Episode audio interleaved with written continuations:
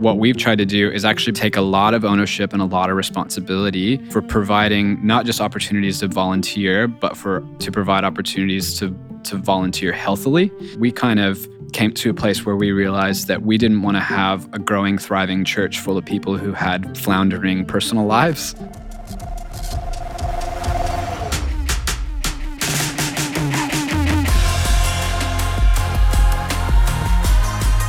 This is a Hillsong Creative Podcast, where we hear from creative experts and influencers, the dreamers and the doers, what they've learned and what we can learn from their journey as we explore, respond and create. I'm Rich Langton, and on today's episode we have Chris Davenport, who's our Hillsong New York City Creative Pastor.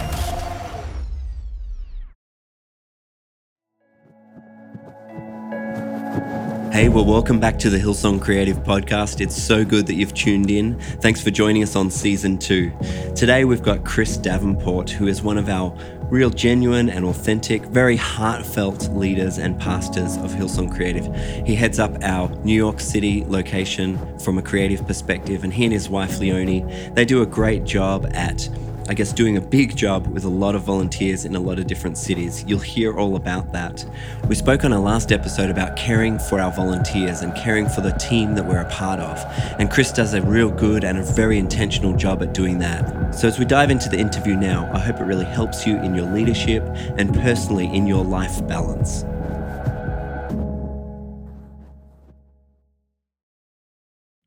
It is great to be sitting here with Pastor Chris Davenport from Hillsong New York City. Mm. Uh, Pastor Chris, welcome. Do you prefer Chris or Christopher?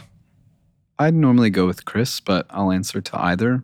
Okay. Christopher is my birth name, a given name. Okay. Um, then Pastor Chris it is. We are obviously good friends for a long time. Indeed. Um, we were friends in Sydney, Australia. Mm. Then we were friends in New York City, where we shared a few years, and where you remain to this day as the creative pastor in Hillsong, New York City. Is this correct? That is correct. It's nice to see you again. Nice to see you too, Gabriel.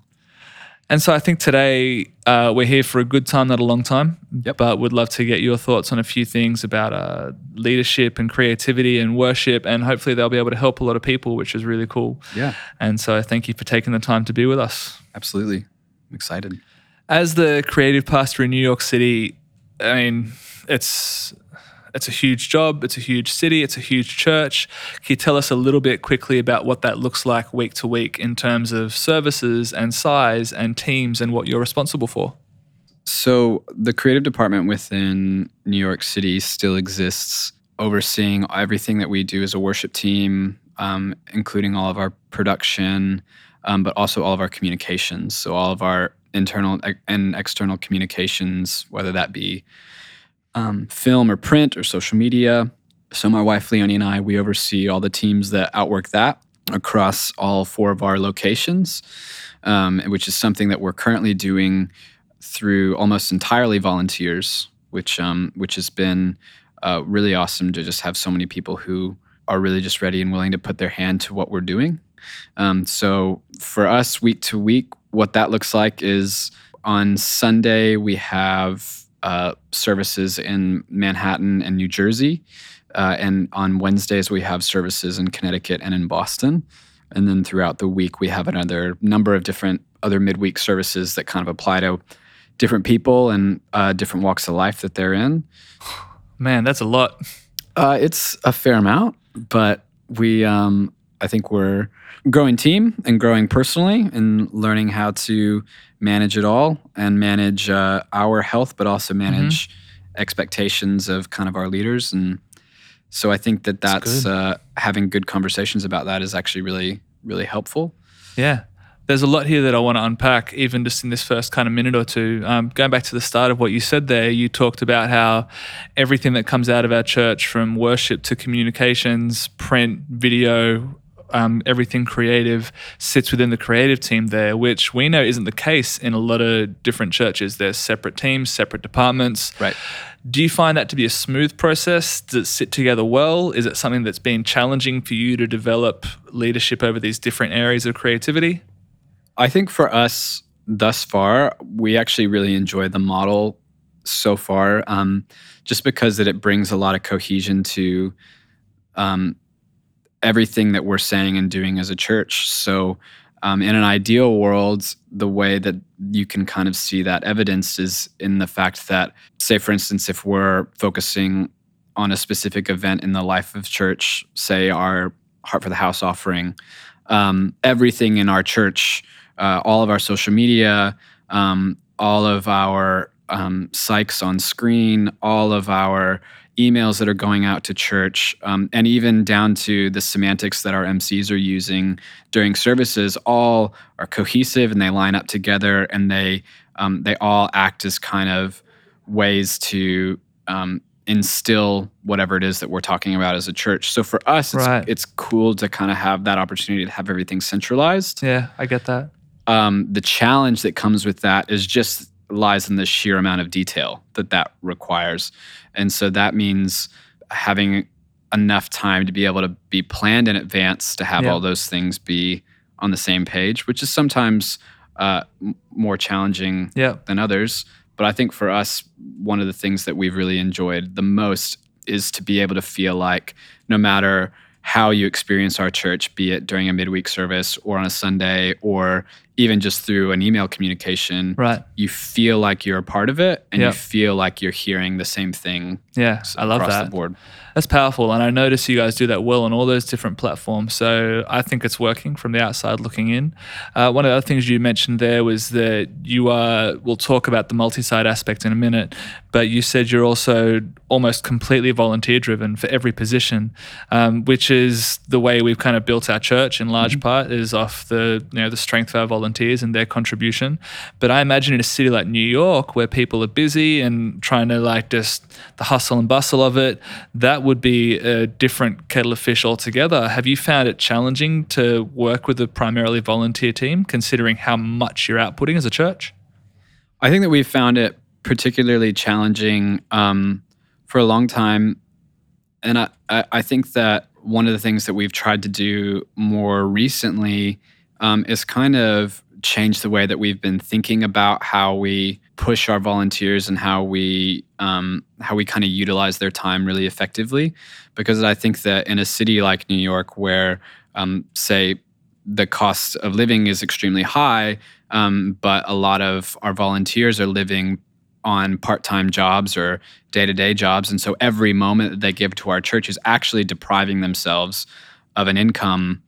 Um, and so what we've tried to do is actually become, um, take a lot of ownership and a lot of responsibility um, for providing not just opportunities to volunteer, but for uh-huh. to provide opportunities to to volunteer healthily, right. and to give people plenty of time to make decisions where they can set up their lives um, yep. in strength, because yep. that we kind of came to a place where we realized that we didn't want to have a growing, thriving church full of people who had f- floundering personal lives. and um, so our, I kind of, we kind of stepped back and, and decided that serving at church should be something that enhances um, every aspect of your life. It mm-hmm. shouldn't just enhance your walk with Jesus, and it shouldn't just um, enhance your, your ministry opportunity. It should make everything about your life better. Um, but the only way that that works is if we allow people, if we afford them the opportunity to do it in health and do it in strength. Yeah. And also let people know that it's okay to say no. Yeah. And um, that doesn't decrease their value. Um, it doesn't it doesn't decrease the um, um, authority that they have. Yeah. Um, so I think some of the best leaders that we have are some of the leaders with the um, greatest time constraints, but they just use the time that they have really effectively.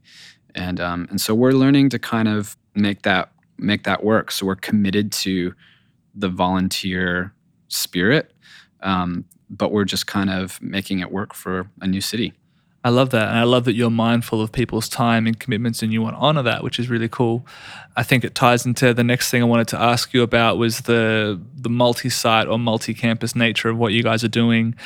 I mean, a lot of people now do the multi-site thing, like it's more and more common, but most people are doing it kind of twenty minutes, thirty minutes down the road where they can drive down and they can right. speak or whatever else. But before you mentioned that you're doing it in New Jersey, Manhattan, Connecticut, and now Boston, all at the same time with volunteer teams. Um, this would present a unique set of challenges for you. How do you kind of make sure that you're maintaining the culture that we're trying to build as a church? How do you make sure that those places are growing when you're not even there yourself every time?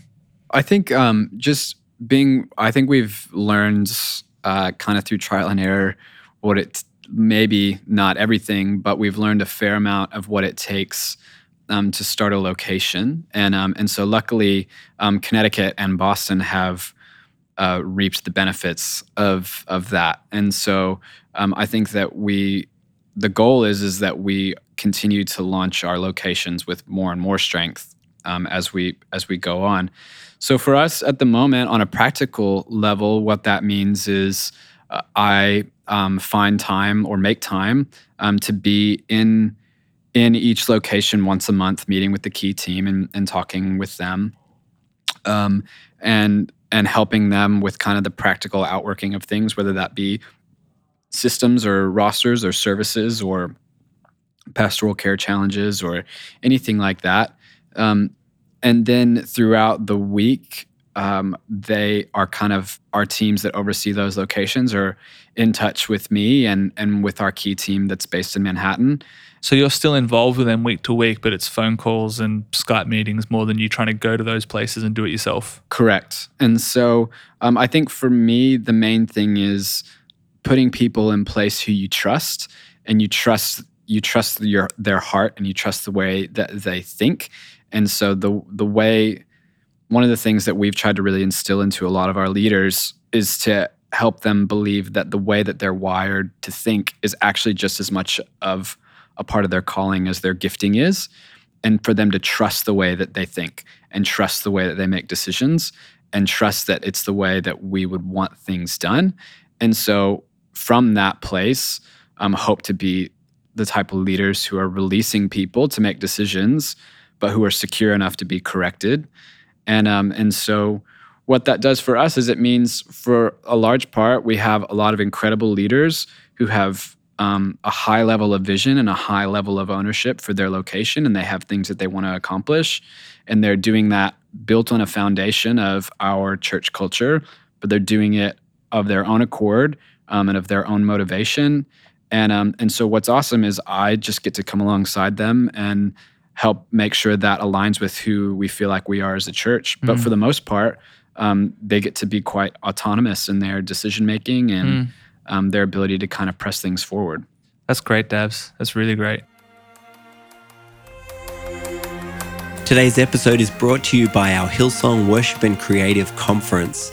And we are so excited about the conference, which is happening again in November this year. And at the moment, there's a special price for you, which ends on May twenty-seventh. So check it out at hillsong.com forward slash WCC.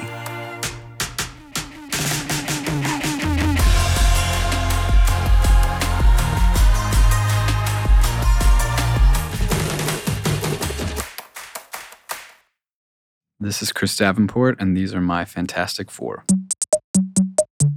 Uh, the last great book that I have read is Sinners in the Hands of a Loving God by Brian Zond.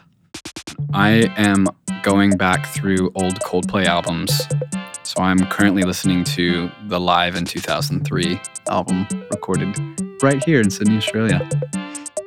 One thing that I want to be better at this time next year is I would like to be more personally disciplined when it comes to uh, the management of my time and my meetings and my schedule and all of those fun adult things. My favorite place or way to recharge uh, would just be sitting by myself, having a coffee, relaxing, and uh, taking fifteen whole minutes to just not be accountable to anyone except for me. It sounds like, hearing you talk, you've got so many things that are kind of sitting in your portfolio, from communications to T V to worship to all these campuses in different, not just cities, but different states. Can you just give me a quick window into what your actual week looks like, your day-to-day? Because uh, I imagine that you could spend thirty hours a day, seven days a week doing stuff, but obviously that's time that you don't have. You've got a wife, you've got a young family. Um, give me a little glimpse into what a week looks like for you. So for, for us, um, we do our very best to make sure that Mondays are a day that we kind of take to um, power down a little bit. Um, sometimes that. Why Monday? Um, kind of a, it's an easy opportunity to take a Sunday um, and just be able to reflect upon it and have some kind of low pressure um, time yeah. afterwards. Um, so, and that's the day off for the rest of the team? That's the day off for the rest of the team Great. As well. And so we kind of try to, to the best of our ability, kind of keep phone calls and emails and all that good stuff kind of on an as-needed basis. Yep. Um, and then on Tuesdays, we have a core team meeting um, where we kind of debrief the weekend past and we talk about the next few weeks coming up and mm-hmm. sort of all the uh, things that we're focusing on across all of our departments. And then later on Tuesday, I'll run a um, creative-specific debrief. We'll kind of get into more of the the detail aspects of things um, where we just go through uh, our wins and kind of what we call our wins and our areas of growth. Um, so uh, we don't have losses. We only have things that we learn from.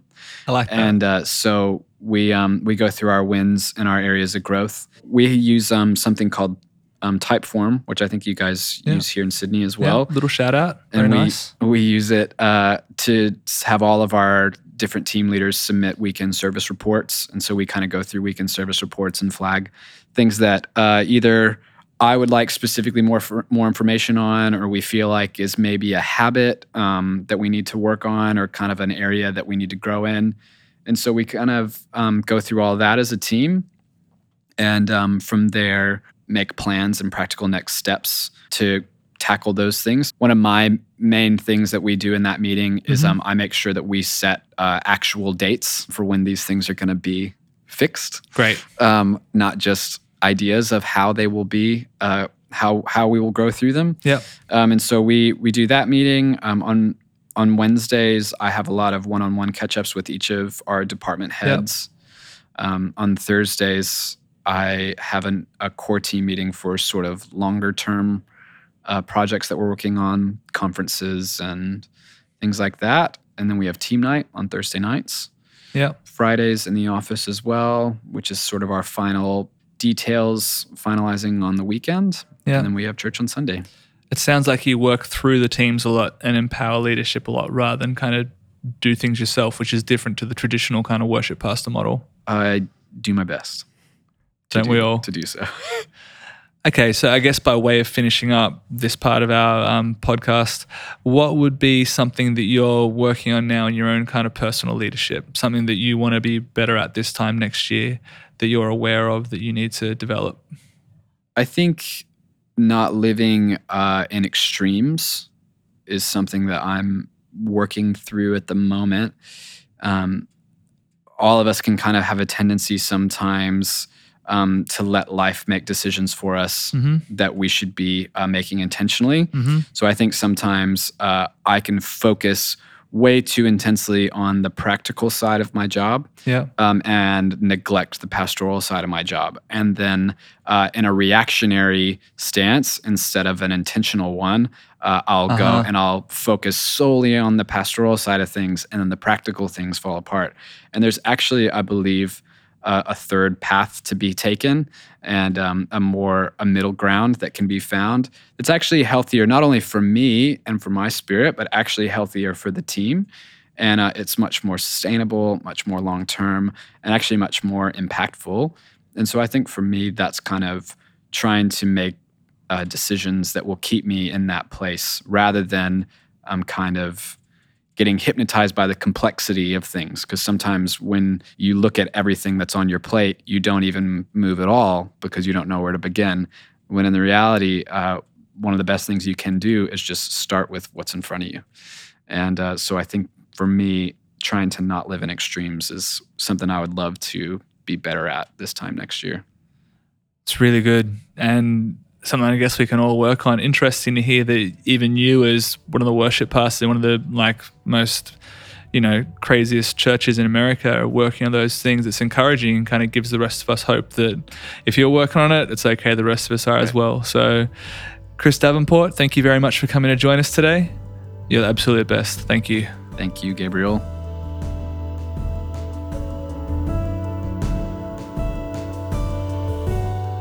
Well, I hope you enjoyed that interview. I really loved Chris having the opportunity to share that with us.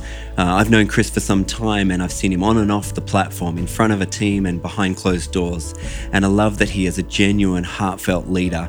And it really came through there that he's trying to self-improve. And I think my takeaway from that and my encouragement to you is to be a person like that, a person who's wanting to improve themselves and not just wanting to get more out of their team or more out of other people, but really self-assessing and, and self-improving as well. So now, next up is our Creative Compass, which is a new segment for the podcast, which we started last week in episode eleven. So if you missed that first sort of introduction, why don't you go back and check that out? But right now, we're going to jump into the Creative Compass with myself, Mushiri, who you heard last week, and Vicky Ruff, who heads up our Creative Moments. For a little while, we would refer to our creative team as a family. We would say from the platform, we're a family, so we do this and that. And I guess as a church family, that would be true. As Christians, we're part of, you know, the church, and that's a family. But as a team, we play a function. Mm. And so the language of family sometimes is a little bit unhelpful. Right. Um, do we want to just talk about that a little bit and the difference between team and family? I don't know if there's as much a discrepancy in terms of function, functioning within a family, because this might gonna, be interesting. Well, no, no, no. As in, as in, because within a family, the dishes still need to get done, the trash right. needs to get taken out, the lawn needs to get mowed, the right. car needs to get washed, the house needs to get kept clean. So there is function within family.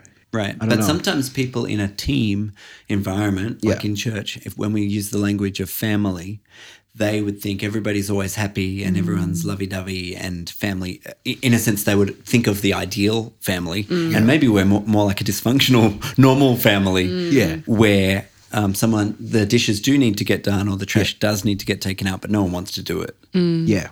In a task sort of or event-driven sort of environment, how do we nurture real relationships with people, with mm. each other as co-workers and then as volunteers? How do we do that? How do we create real relationships? I like to live by value, Rich. I, I really do. No, I really do. Yeah. I really genuinely have a value that if we are in ministry together, then we are friends.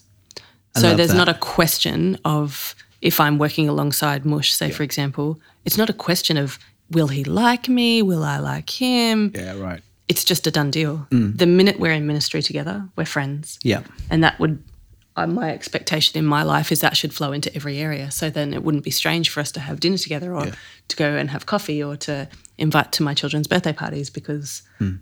the minute we're in ministry together, we're friends. Yeah, yeah. I love that. For for us, Cass and Rich, I, f- I think that that would be our value, mm. yet the practical side of just yes. the pace of life yeah. means we don't do it as much. That's true, yes. And therefore, we have to be really mindful of those things, yeah. of mindful of the relationships yeah. that we have and, and of building into, yeah. really intentionally building into the relationships that, that we need to have and that we want to have, mm. um, because it's so easy to be doing church with people, living life alongside people, but never yeah. actually living yep. with them, yep. letting them into yep. your world and yep. being in theirs. Yep. And and even, again, with the pace of life, it's so easy to be looking to others to care for you, yep. but you never actually caring yep. for anyone else. Yep. Right. Yep. And I, I think... Right. Um, Um, we would say sometimes in our family, um, you've got to uh, give a snuggle to get a snuggle. So with our kids, you know, Good. if they want to get a, a, a hug from me, then I've got to give one to them. Or, you know, yeah, it, it's it's right. a giving thing. It's not just a receiving thing. And I think relationships are like that, where where it's all about giving. That yeah. that would be the way Jesus yeah. approached it. Yeah. He, you know, he gave to people all the time mm. with little expectation of anything mm. else, but Um, sometimes we just want people to feed into us, mm. and I, I see that in our teams. Um, sometimes people will say, no one's pastoring me, no one's caring mm. for me, and then I look at, you know, behind the scenes and realise they're not caring for anybody or looking right. after anybody right. either. Right. Right. It's so easy to be one way and not not be wanting to give. Um, the irony is if you give, you receive. Yeah. You know, that's the way, way it's set up. Yeah. I think it's not also good, not good to not, not avoid some difficult questions, right? To be honest. Like I think sometimes it's we may not have, as someone who I'm serving alongside in church life, um, perhaps I have not had that person over for dinner or perhaps I haven't had a one-to-one coffee, but actually as a leader in the church, that means that I don't shy away from asking a question like, how are you really? Mm. How's how healthy is your soul? Right. How's your relationship with God? Mm. How are you juggling all of this mm. to then more quickly maybe push past a superficial chit-chat in a corridor to a place where someone actually feels like they can open up a little bit more? Mm. I think that's important, not being afraid to ask a few questions mm. and wait for an answer. Yes. Then you realize quickly then you've got to have margin. I think that's yeah. got to be deliberate margin for these that's conversations right. because like you said, how yeah. do you actually do this in a, in a place where there is always something to do that's, you know, task and outcome-based and activity-based? You've got to have margin for that second mm-hmm. and third question. Yeah. You've yep. got to have margin to, like you said, to make space for, you know, to have the conversations and have people mm. for dinner and everything else. Yeah. So schedule it just like you schedule everything else. Right? Yeah, that's right. Like from a practical, really practical perspective, yes. yeah. like schedule it. Like you've got a run sheet for everything else. Like, yeah. you know, in a, in a roster and whatever else. Like dinner with friends and mm. whatever else it looks like. Yeah, mm. schedule it in. Because I think there's a lot in that. So there's the looking after your long-term health and, and well-being personally means you have to have relationships. Yep. You have to have friendships. That's right. Yeah, um, eventually, um, you know, serving alongside people and not having any relationships, you start to question why you're even doing mm-hmm. it. Right. Yep. And so I think you have to look after that. Then there's um, the, the leadership aspect mm-hmm. you said, Vicky, about just stepping up and asking people, in a sense, taking on that responsibility yeah. of pastoring the people that you're yeah, leading. Absolutely. And therefore that means being willing to ask those questions. Yeah.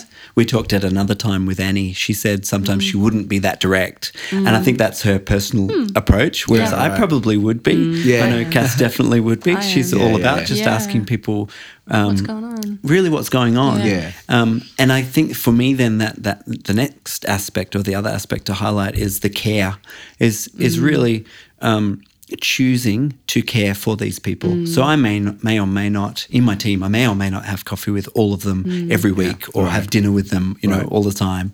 But as the pastor and leader of this group of people, God's entrusted me with the leadership yeah. over them yeah. and therefore whether I know them or not, my responsibility mm. is to care. That's right. Yes, that's and, right. And I would hope that our team would know that at the very least that's that's the baseline. I care for them yep. and I care for their well-being. Yep. I'm in relationship with them in that way and um, that's despite what they give me or mm. despite the part they play in the team or yeah. whether they, you know, decline the roster all the time, which is a tricky place to yeah, be. To be yeah. But I think if we care for them on that level, I think you said earlier, Mush, or another time, that if we care for people on that level, then the, the other stuff will take care of itself. Yeah. If they're healthy yeah. and we've got great relationships, then then the stuff we've got to get done together yeah. will be fine. It'll happen.